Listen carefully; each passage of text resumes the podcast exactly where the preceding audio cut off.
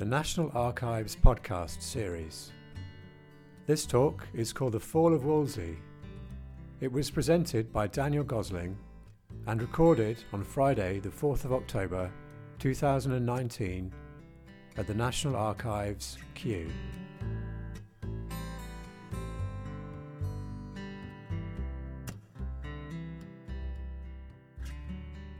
Dan is our early modern legal specialist, and his research interests include legal jurisdiction and education, and his most recent research was published in the 15th Century Journal. His PhD focused on the history of praemunire, and it is this research that he will talk about today in the context of Thomas Wolsey's Fall from Grace. Dan has the enviable talent of explaining complex legal history in an understandable and entertaining manner. Um, and I'm sure this is going to be a brilliant talk. So please join me to welcome him to the stage.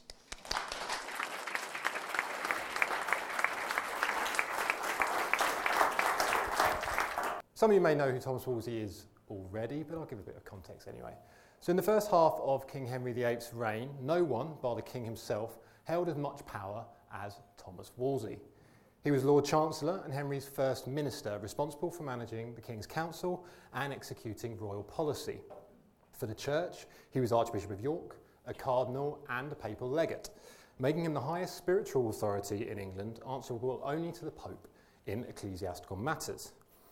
However, in October 1529, after 14 years as England's Premier Minister, Thomas Wolsey fell out of the King's favour, brought low in the Court of King's Bench on a charge of praemunire, the offence of undermining royal authority. Today I'm going to take us through this fall from grace, uh, find out how Wolsey lost the confidence of Henry VIII and what primary was and why Wolsey was guilty of it. And then a little bit about what happened after this fall in October 1529. We're celebrating the 490th anniversary this month, so I'm sure there'll be lots of parties and celebrations for Prime and for poor old Wolsey. Wolsey's position in government between 1515 and 1529 mean that we have hundreds, if not thousands, of original documents relating to Wolsey in some way held here at the National Archives, from royal licenses granting him promotions, state papers written and uh, received by Wolsey himself, to Chancery and Star Chamber bills addressed to Wolsey as overseer of these courts during his tenure as Chancellor. His fall too can be traced through the legal records, personal letters, and ambassador reports held here and at other UK and European archives. But first, who was Thomas Wolsey and how did he become the premier statesman in Henry VIII's England? Wolsey was born in Ipswich around 1472, 1473 to Robert Wolsey, reputedly a butcher, and his wife Joan Daundy. He was educated in Ipswich before proceeding to Oxford, where he graduated BA from Magdalen College in 1486 at the age of 15 and took the nickname the Boy Bachelor, apparently. Wolsey came into the orbit of the royal household in the final decade of Henry VII's reign and became a royal chaplain in 1507. During his early years, Wolsey distinguished himself as industrious, administratively adept, and perhaps most importantly for a subordinate to kings and councillors, willing to take on the most tedious tasks. But he was also unashamedly ambitious, and he attached himself to those in Henry VII's council who he thought to be the most influential, people such as Richard Fox, the Bishop of Winchester, and Sir Thomas Lovell. The accession of Henry VIII in 1509 gave the ambitious Wolsey further opportunity to rise through the ranks. He was made King's Almoner in November 1509, a position that gave him a seat on the Privy Council, and he quickly made himself invaluable to the young king, recognising the teenage Henry's dislike for routine work and making sure the king knew that Wolsey was a safe pair of hands to see that work completed. He helped facilitate the young king's desire for war and glory against France in the 1510s and moderate military success in 1513 kept Henry happy, and Wolsey's role in negotiating the Anglo French Treaty of 1514, which secured a temporary peace between the two nations, kept Wolsey in the king's good graces. So in 1515, when the chancellorship became vacant, it was Wolsey that was promoted, and it had taken him only six years to rise from Privy Council member to the king's chief minister. In the ecclesiastical sphere, too, Wolsey had written, risen stratospherically quickly. Under Henry VII, he had uh, been made Dean of Lincoln and Hereford cathedrals, and followed by a spate of ecclesiastical appointments under Henry VIII. He was made Canon of Windsor in 1511, Bishop of Lincoln and Archbishop of York in 1514, and Cardinal in 1515. But in 1515, Wolsey was not yet England's chief cleric. That honour fell to William Warham, the Archbishop of Canterbury. Wolsey, as Archbishop of York, was only second in the hierarchy of the English Church. Though his appointment as Cardinal gave him a great deal of prestige and those fancy red robes and hat that you often see him in, it conferred no extra authority over the See of Canterbury. Wolsey could only supersede this authority if he was made papal legate or legate. If you became legate, you had authority second to the Pope himself. This came to pass in 1518, when, at the behest of Henry VIII, the Pope gave Wolsey and Cardinal Lorenzo Campeggio, more on him later, joint authority to raise funds for a crusade against the Ottoman Empire. And this legateship was eventually granted for life in 1524. Once in power, the king's favourites spent lavishly on buildings, paintings, and grand feasts. And by 1519, Thomas Wolsey was the king's wealthiest subject, with an estimated wealth of around £9,500, much of which was, which was kept on the upkeep of his household, which in 1524 numbered 429 and eclipsed the households of the, of the king's other councillors and subjects. He endowed two cardinals' colleges, one in Ipswich, his hometown, the Cardinal College of St Mary, and one at Oxford. Grant by Wolsey to the dean of his college at Ipswich, granting lands for the support of the college. And there's also a really good representation of Wolsey's seal there with the apostles Peter and Paul. He was also responsible for the building of Hampton Court Palace, begun in 1515. Hampton Court was designed to be lavish, to compete with the cardinals' palaces on the continent, and show to foreign dignitaries that Henry's favoured minister lived as lavishly as his European counterparts. And it's at Hampton Court that the portrayal of one of Wolsey's greatest successes on the international stage, the Field of the Cloth of Gold, is now kept. This grand meeting of the kings of England and France, Henry VIII and Francis I, in 1520, was arranged by Wolsey, ostensibly to negotiate peace between Christian nations and discuss the appointment of Charles V as the new Holy Roman Emperor, but in reality was more of an opportunity for both rulers to show off their Renaissance credentials to the other with jousting, feasting, and other celebratory events held during the meeting. This grand display followed up Wolsey's international success in negotiating the 1518 Treaty of London, which was a non aggression pact between the major European nations of Burgundy, France, England, the Holy Roman Empire, the Netherlands, the Papal States, and Spain. At home, too, Wolsey was tireless throughout his chancellorship, responsible for the rejuvenation of conciliar justice, sitting as judge in the Court of Chancery, the Chancellor's Court, and Star Chamber, the judicial arm of the council, and working to overhaul the traditional 15th and 10th system of taxation in England. And this latter project was, unsurprisingly, far less successful and popular. Regardless of any negative portrayal of Wolsey that came later, it's fair to say that Wolsey's successes were achieved through a combination of talent, tenacity, and ability to satisfy the young king's whims. But holding Henry's favour was crucial to Wolsey. The Cardinal's great successes in the late, uh, late 1510s and 1520s, plus his privileged position next to the king, meant that resentment was rife within the king's council and the nobility. If Wolsey was monopolising the king's time and favour, not to mention the most profitable lands and titles, others couldn't flourish. One of Wolsey's most well known contemporary critics was the poet John Skelton, who in the early 1520s wrote several satirical verses aimed at Wolsey, Skelton's Why Come Ye Not to Court, which was written around 1522, and attacks Wolsey's physical deficiencies, such as his poor eyesight, he claims he was syphilitic, and most of all, suggests that Wolsey was setting himself up as an equal to Henry VIII, such as in the building of his grand palace at Hampton Court. But in reality, these poems didn't really pose a serious threat to Wolsey, and we don't think they were published until after both Wolsey and Skelton were dead anyway. The Cardinal's lavish lifestyle and household reflected positively uh, on the king to foreign dignitaries, and Henry was confident that Wolsey was loyal to him wholeheartedly. Skelton's poems do, however, show that there's some underlying resentment of Wolsey in certain pockets of English society from at least the early 1520s. In terms of Wolsey's political rivals, two of the names that crop up time and again are Thomas Howard, the Duke of Norfolk, and Charles Brandon, the Duke of Suffolk. Norfolk, in particular, is often singled out as Wolsey's chief opponent throughout the 1520s. He was uncle to Anne Boleyn, more on her later, and after Wolsey's fall, took a prominent position in Henry's new council. In the 1520s, he'd been largely away from the king. Whether this is by Wolsey's design or not is open for debate. And he was in Ireland in 50, until 1522 and then campaigning in France and Scotland. He was Lord Treasurer from 1522 and from 1525 was heavily involved with government policy and maintaining law and order. But did he have anything against Wolsey? Well, possibly.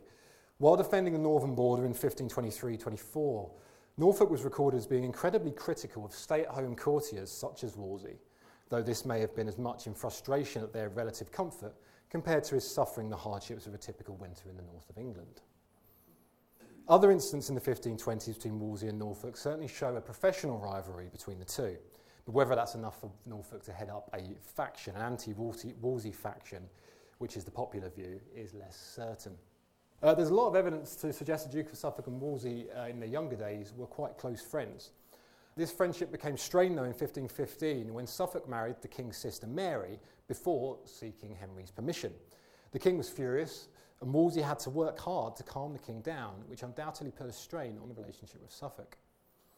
Again, there's little sign that Suffolk harboured any serious enmity towards Wolsey, though, like Norfolk and everyone else in Henry's council, he was ambitious. From a noble family and surely willing to take advantage of any weaknesses shown by Wolsey. But these rivals and criticisms were moot while Wolsey held the king's trust. His work in the 1510s and 1520s had earned Wolsey privileged status. But in the second half of the 1520s, as Wolsey started to fail to give the king what he wanted, he started to lose the king's ear and the king's trust. And this is actually what will spell his end, this loss, loss of faith that Henry has in Wolsey. Wolsey's first main failure was the amicable grant of 1525. Henry needed money for war in France, and Wolsey was the man tasked with collecting it. From 1522, Wolsey had already soured his relationship with Parliament, who could grant taxes and subsidies, and the taxpayers for attempting various different methods of extracting cash from them. But in 1525, he went one further and attempted to bypass Parliament altogether and collect the so called amicable grant from taxpayers. This caused an uproar across England and led to dangerous levels of discontent, and the nobility had to be sent across the country as peacekeepers to avoid outright rebellion. The amicable grant failed to secure Henry the funds he needed, there was no invasion of France, and Wolsey was largely blamed. But this alone in the 1520s wasn't, alone, wasn't enough to unseat Wolsey. Unfortunately for the Cardinal, a much more pressing matter, and one much closer to the King's heart, was developing. Henry VIII's great matter, his investigation into ways he could legally annul his marriage to Catherine of Aragon, became a key focus for the King during the 1520s. Henry was increasingly concerned that Catherine would be unable to produce him a male heir. Catherine's last pregnancy had been in 1519, and only one of their children had lived more than a few days. That was Princess Mary, who obviously later became Mary I, and incidentally, Wolsey was her godfather. Henry's own male mortality may well have uh, played in his mind also. In 1525, Henry was 34. Uh, Catherine turned 40 in December 1525 as well. Henry's father had died aged 52, and his maternal grandfather, Edward IV, aged 41. If the king desired a male heir of age, after all, England had a rather spotty history of minority kings, then he had to find a way to annul his marriage, and quickly. Henry's chosen course was to claim that his marriage to Catherine was invalid because she had previously been, uh, been married and crucially consummated said marriage to Henry's older brother, the late Prince Arthur. So, where did Wolsey fit into all this? Well, as lead churchman in England, Wolsey was well placed to look into the matter for Henry. Additionally, Wolsey had an extensive background in international diplomacy, so it's unsurprising to see Wolsey attempting to solve Henry's great matter from pretty much as soon as Henry starts to sort of send people out, to send his feelers out to see how he can go about doing it. So the quote is from Wolsey to Henry VIII in September 1527, with Wolsey using the actual phrase, the secret matter, assuring him that Wolsey has plans to ensure that Catherine's cause isn't heard in the papal court, and that Wolsey's plans will ensure Henry can annul from Catherine. By this point, it wasn't really a secret cause because Catherine actually found out earlier in 1527 and went to the Pope to put forward her opinion on the matter. For Henry to get his own way, it was crucial that the case be heard in England, where he held most sway. Therefore, in December 1527, Henry sent a mission to Rome requesting a legatine commission empowering Cardinals Wolsey and Lorenzo Campeggio to hear and settle the case in England. But the Pope, Clement VII, was dragging his feet. Events on the continent had meant that Charles V, the Holy Roman Emperor, had effective control of Italy and the Papal States. The sack of Rome in 1527 by Charles's forces had made the Pope essentially a captive of the Holy Roman Emperor. This was problematic for Henry's cause because Charles was also Catherine of Aragon's nephew. But Cardinal Campeggio did arrive in England in October 1528, and he had the much needed papal commission to investigate the king's great matter in England. But he also had secret orders not to use it, and he would later destroy it, and more instructions to procrastinate. Clement VII was buying time in the hope that the matter would resolve itself. At this point, it's probably worth considering where Anne Boleyn, future second wife of Henry VIII, fits into all this. Popular opinion is that the anti Wolsey faction, including the Dukes of Norfolk and Suffolk, banded around Anne in 1529 and encouraged her to voice her doubts about Wolsey, about Wolsey's loyalty to Henry. The extent to which this is true is unknown. Frustratingly, secret cabals rarely live behind paper trails. However, by January 1529, it does seem that Anne had lost faith in Wolsey's ability to secure the king his annulment quickly. Campeggio had arrived in October 1528 with a papal commission, and still nothing had happened. Surely Wolsey, with all his power as, the, as England's highest churchman, must be to blame for the hold-up, or could be doing more. If Anne truly believed that Wolsey was intentionally holding up the annulment proceedings, then the failure of the, the failure of the legatorial proceedings in England would be disastrous for Wolsey. and after all, at this time had the king's ear and his heart, and any doubts she raised would certainly be considered. But did Henry already have doubts about his former favourite minister? Some ambassador reports from around January and February 1529 suggest this is the case, and the king was starting to beginning to question if Wolsey could actually succeed in this matter. Though ambassador reports should always be taken with a pinch of salt, as they often report part of the picture and only part of the picture, we do know that Henry no longer trusted Wolsey solely to get the job done. And one of the things that increasingly happens through the 1520s, which certainly contributes a lot to Wolsey's downfall, was that Henry starts to rely on his other councillors rather than solely Wolsey, which is what you see from about 1515 to 1520. He relies very heavily on Wolsey to just get on with the job. In June 1529, the king had sent the Duke of Suffolk to meet with Francis I to find out the French king's opinion of Cardinal Campeggio regarding the annulment and the upcoming proceedings uh, legatine court in England. Suffolk relayed to Henry VIII that Francis I had always mistrusted Campeggio, who was an imperialist and loyal to Charles V, and so pressed the French king for his opinion of Wolsey. When Francis had met Wolsey at Amiens in 1527, he says, Wolsey was for the annulment as far as he could tell. However, Francis then goes on to warn Henry not to put too much trust in just one man and reminds Henry of Wolsey's closeness to the Pope and Campeggio, who were definitely not in favour of Henry's great matter. So, going into the summer of 1529, it does appear as though Wolsey's on very thin ice, and, Wolsey's, um, and Henry's confidence in him is waning. But there was still hope while an English, an English legatine court, uh, was permission to hold an English, English in court to solve the matter. So the picture here is of the license that Henry puts his seal to on 30 May 1529, which summons Cardinals Wolsey and Campeggio and licenses them to investigate the validity of his marriage to Catherine of Aragon. And you can see uh, Henry VIII, by the grace of God, King of England and France, defender of the faith, and then it goes into the reason for this license. Um, on the second line that's magnified, you can see the first two letters of Catherine, um, really annoyingly to go over onto the next line, but Catharina Regina, valid or invalid contract, or validity of the, con- the marriage contract. And then you can see Thomas St. Cecilia of York and Lawrence St. Maria uh, of Campeggio. So the Legatine Court assembled at Blackfriars in June 1529, with both Cam- Catherine and Henry in attendance. This meeting has been immortalised in Shakespeare's Henry VIII, with Catherine giving Henry an impassioned speech asking him to admit that her marriage to Arthur was never consummated.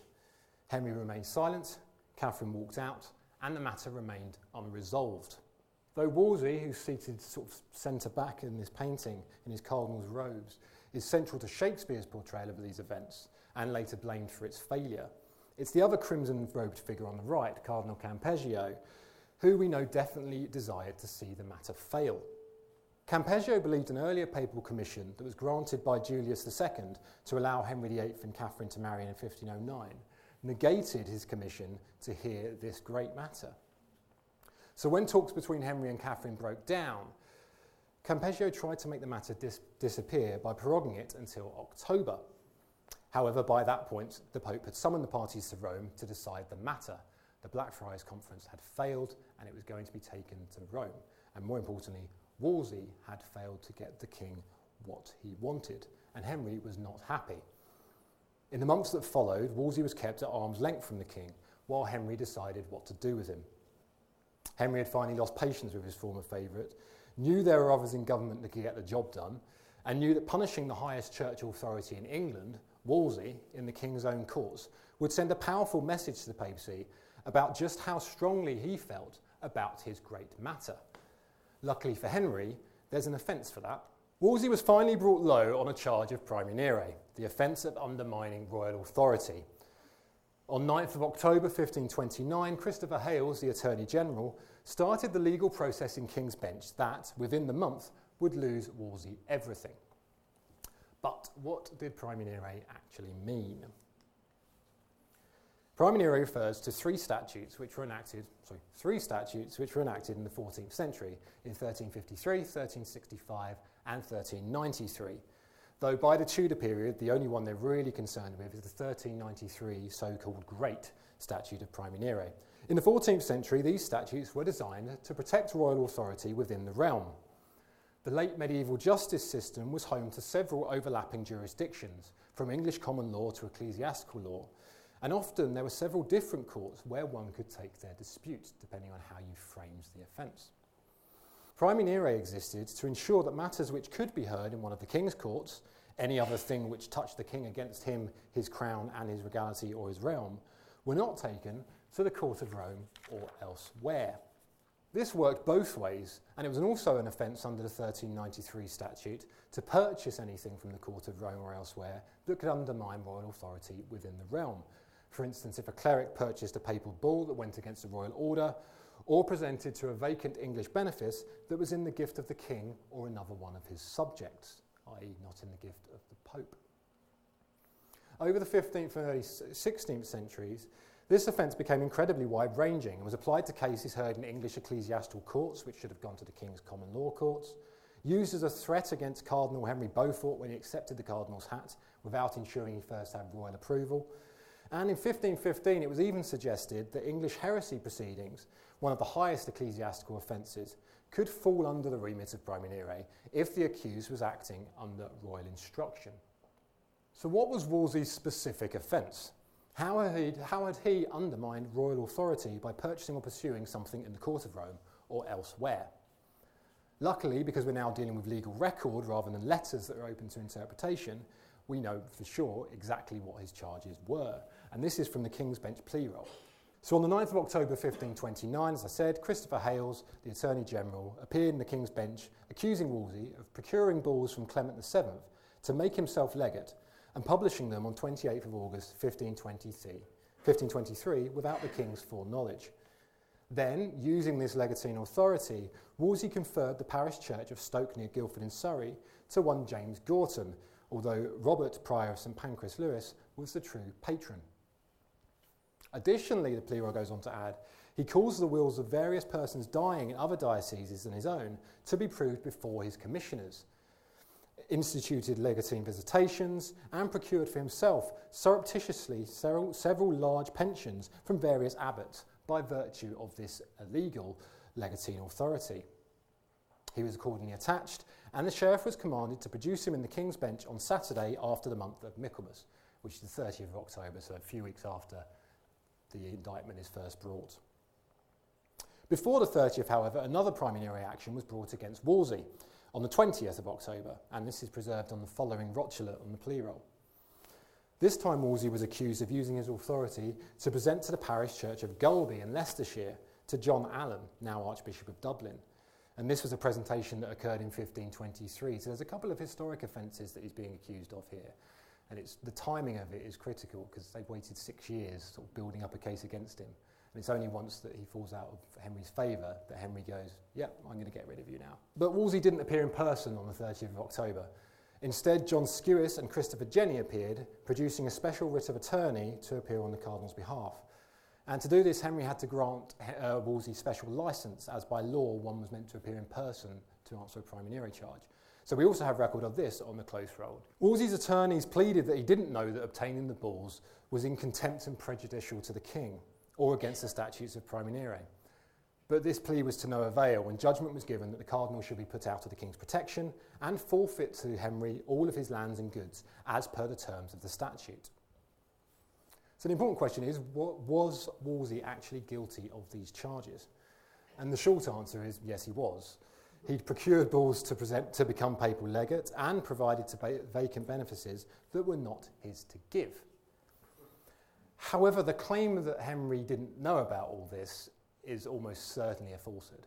But we don't have it in writing that Henry had gone, yes, pursue becoming a papal legate for life, or yes, present to these benefices, because Henry trusted Wolsey to act on his behalf. We do know that Henry was getting a bit annoyed with Wolsey interfering um, in the presentation of vacant benefices because a year earlier he'd actually chided Wolsey um, for interfering in the election of Eleanor Carey, who was the sister of Anne Boleyn's brother in law. Um, but in, in this instance, Henry didn't hit him with a praemunire charge, but he was, he's getting a bit annoyed in 1528 about Wolsey's interference in these elections. So, sometime in early October, Wolsey finds out about these charges against him. Whether or not he knows the specific charges and knows that there is an indictment in King's Bench against him, we're not sure. But as soon as he learns that there are charges against him, he writes this letter to the king pleading for mercy. He doesn't protest innocence. At this point, he may not have known the precise charges, but instead begs the king for forgiveness. And only a week after his indictment of Praemunire, on the 17th of October, the very precise 6 pm, Wolsey surrendered the Great Seal to the Dukes of Norfolk and Suffolk in his gallery at his house in Westminster. So he's not disputing these claims, even though in the King's Bench on the 30th of October his attorneys say he didn't know he was doing any wrong. He's preempting the King's Bench case by going straight to the King, appealing for forgiveness, and basically admitting his guilt.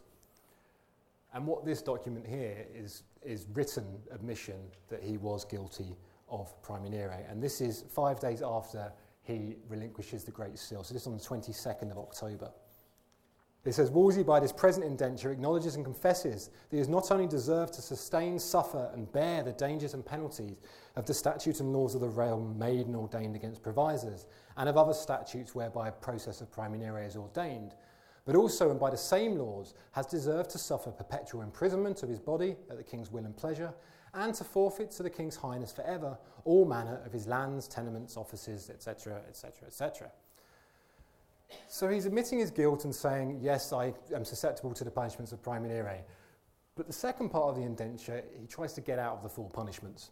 And he basically says he humbly beseeches the king to take whatever he thinks whatever he thinks is relevant to the punishments rather than everything. He says any singular sums of money, jewels, plate of gold and silver, and basically says, Take whatever you want, but don't take everything from me. And he supplicates himself before the king in writing here. So, from a legal perspective, Wolsey's downfall had taken just over three weeks, all in October.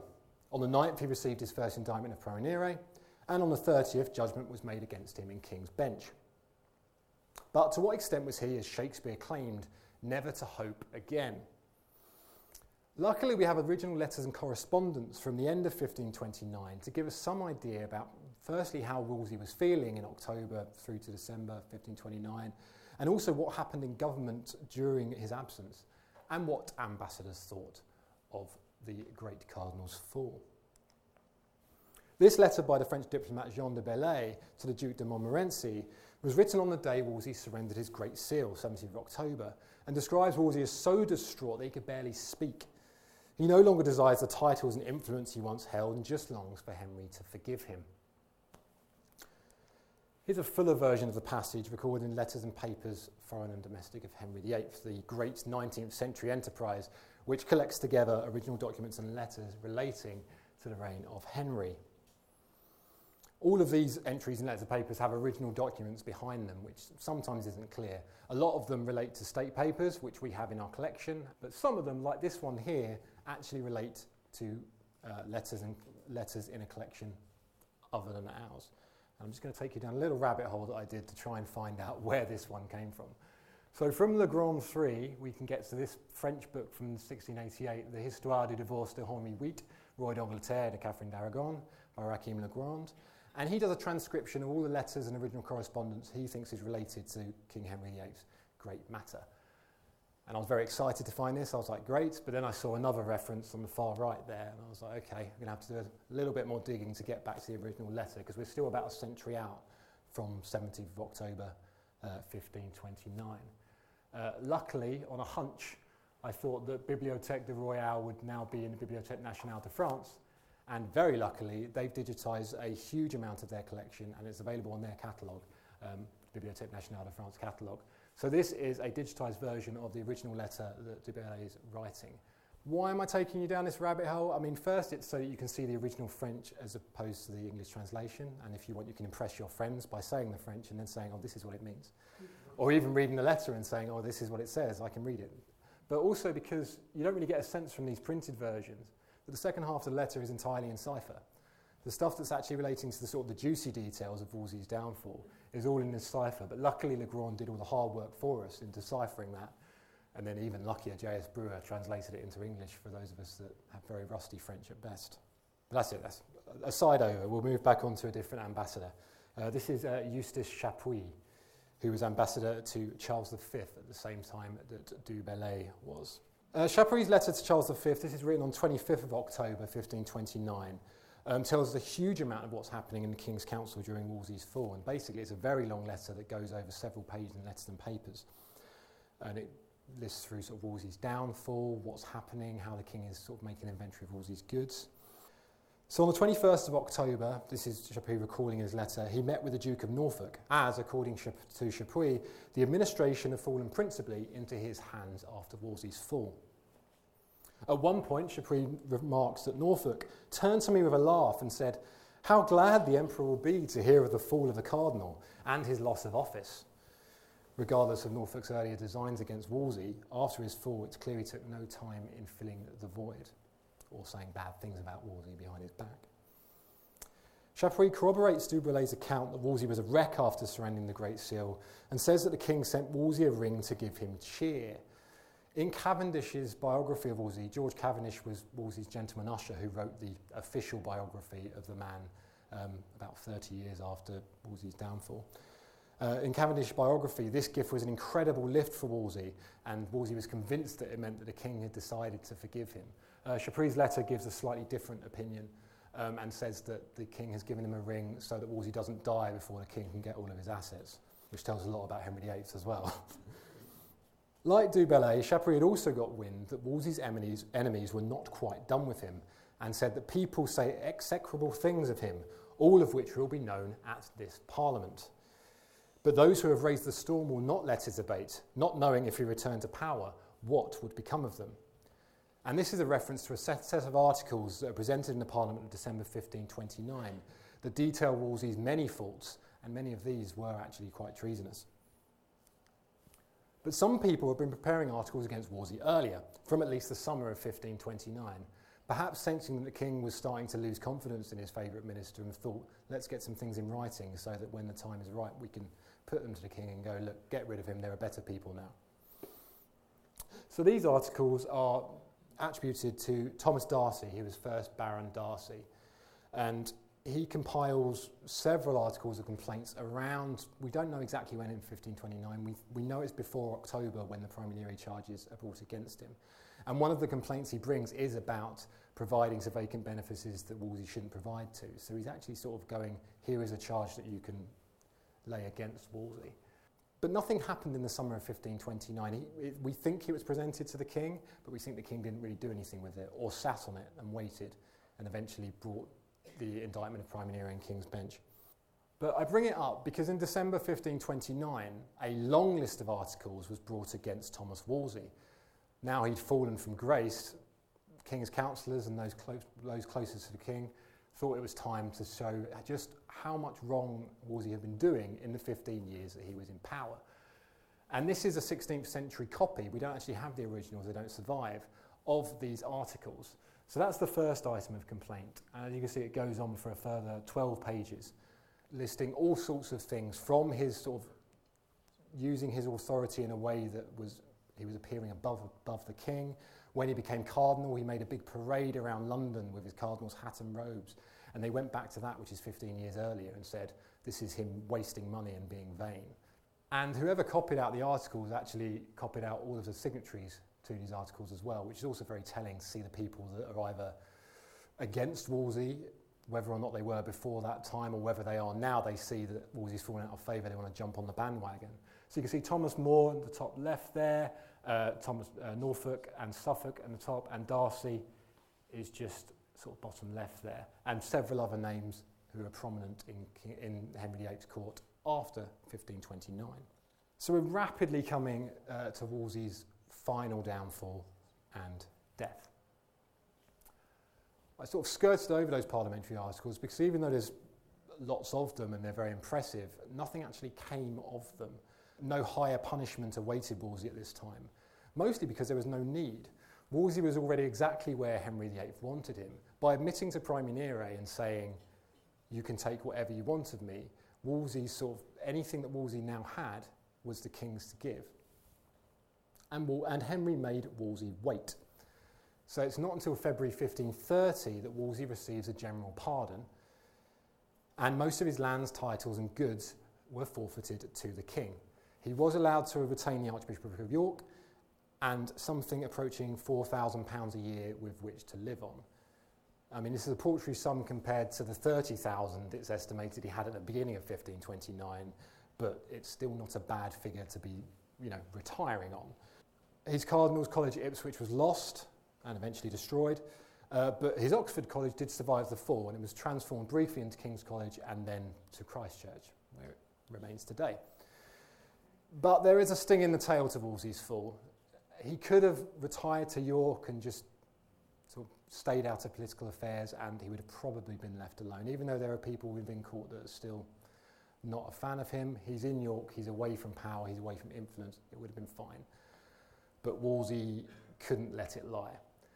He tried to get back into the king's favour by working with various foreign ambassadors and therefore working with various foreign powers to get back into the king's favour. And basically, he's corresponding throughout 1530, and by the summer, there's rumours in the court that Wolsey was up to something to try and regain the favour. The problem is, they think that this is now, well, not the problem for them, they're very happy about this. They think that these negotiations are actually starting to turn treasonous because this is all going on behind Henry's back. And what the rumours they're hearing are, are actually very treasonous indeed. Through correspondence with the French, Wolsey had allegedly hatched a plan for them to encourage England to engage in war with both Emperor and Pope, therefore having Henry excommunicated and the realm impoverished, unless he recalled his former favourite minister, who had orchestrated it that upon his return all these ills would just disappear. It was a risky plan, and if true, it's a sign of pure desperation from Wolsey, which is why it probably wasn't entirely true. However, the court were getting this information from people within Wolsey's household, particularly his Venetian doctor, Agostino Agostini. And he'd said that these negotiations were exactly that. They were negotiating for, to try and get Henry to uh, attack the Pope and to attack. So the most important thing about this is that Henry believes these rumours, and the account of Wolsey's machination with the French against Henry actually comes from a letter Henry, the king himself wrote to Sir Francis Bryan, who was his ambassador at the French court. So on 4th of November at Cawood near York, Wolsey was charged with high treason and told to return to London to answer these charges. But he never makes it that far. He gets as far as Leicester and dies on the 29th of November 1530. The picture here is actually from Shakespeare, but uh, he dies off screen in Shakespeare but they say, oh, he's died on the way to London at Leicester. What a shame. We're very sorry to see him gone. And this is actually from his final very long speech in Shakespeare, where he says, well, what a folly it is to follow kings.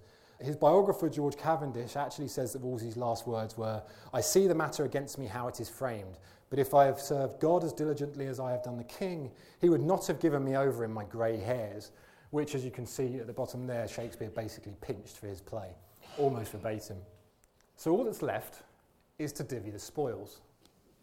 With Wolsey dead, the official government record kicks back in because government record, a lot of these things are coming into king's hands, crown hands, so we have the records.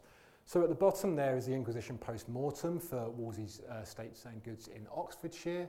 Um, these are sent around to see just, just how much someone had after their death.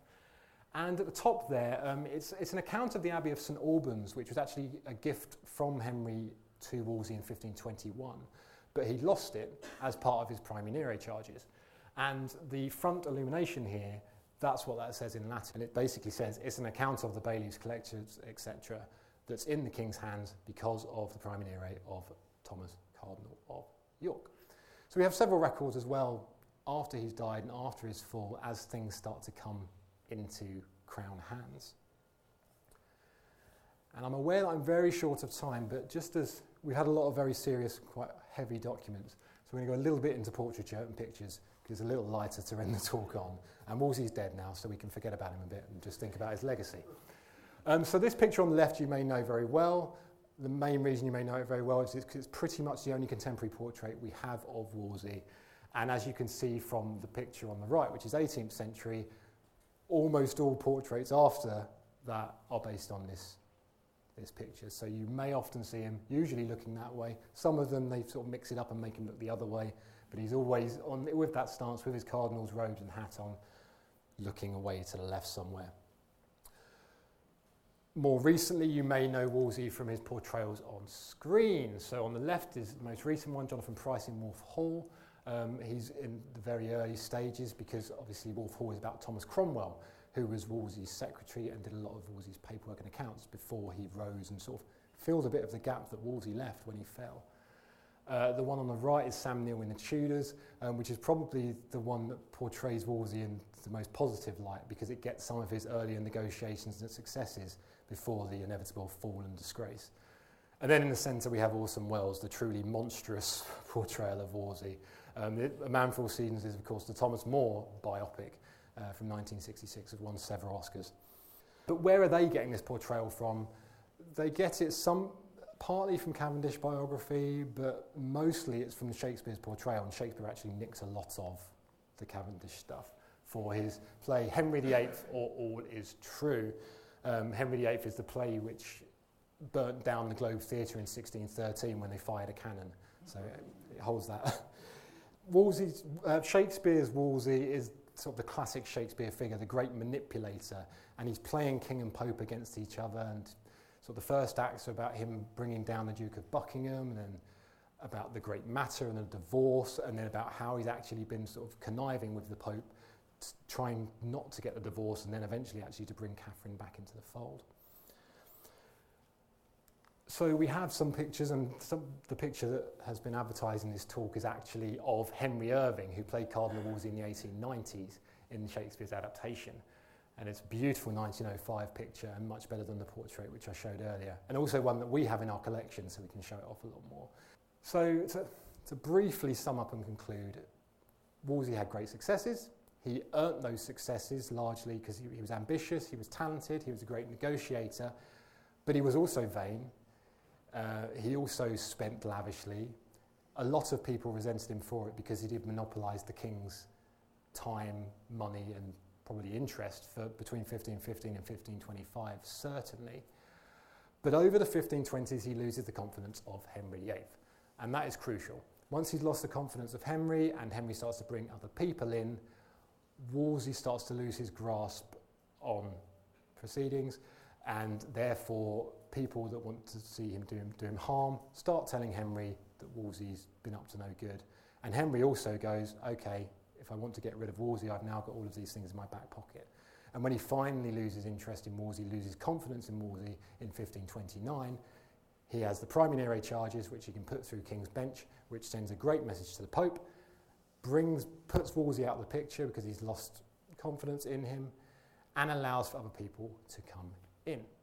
And then luckily Wolsey dies a year later, so there's no him trying to claw back into power. And sort of the second half of Henry's reign, where we get Cromwell and More, who obviously all ended up very happily, happily ever after, and weren't killed at all. And the second half of Henry's reign, which was without Wolsey. Thank you.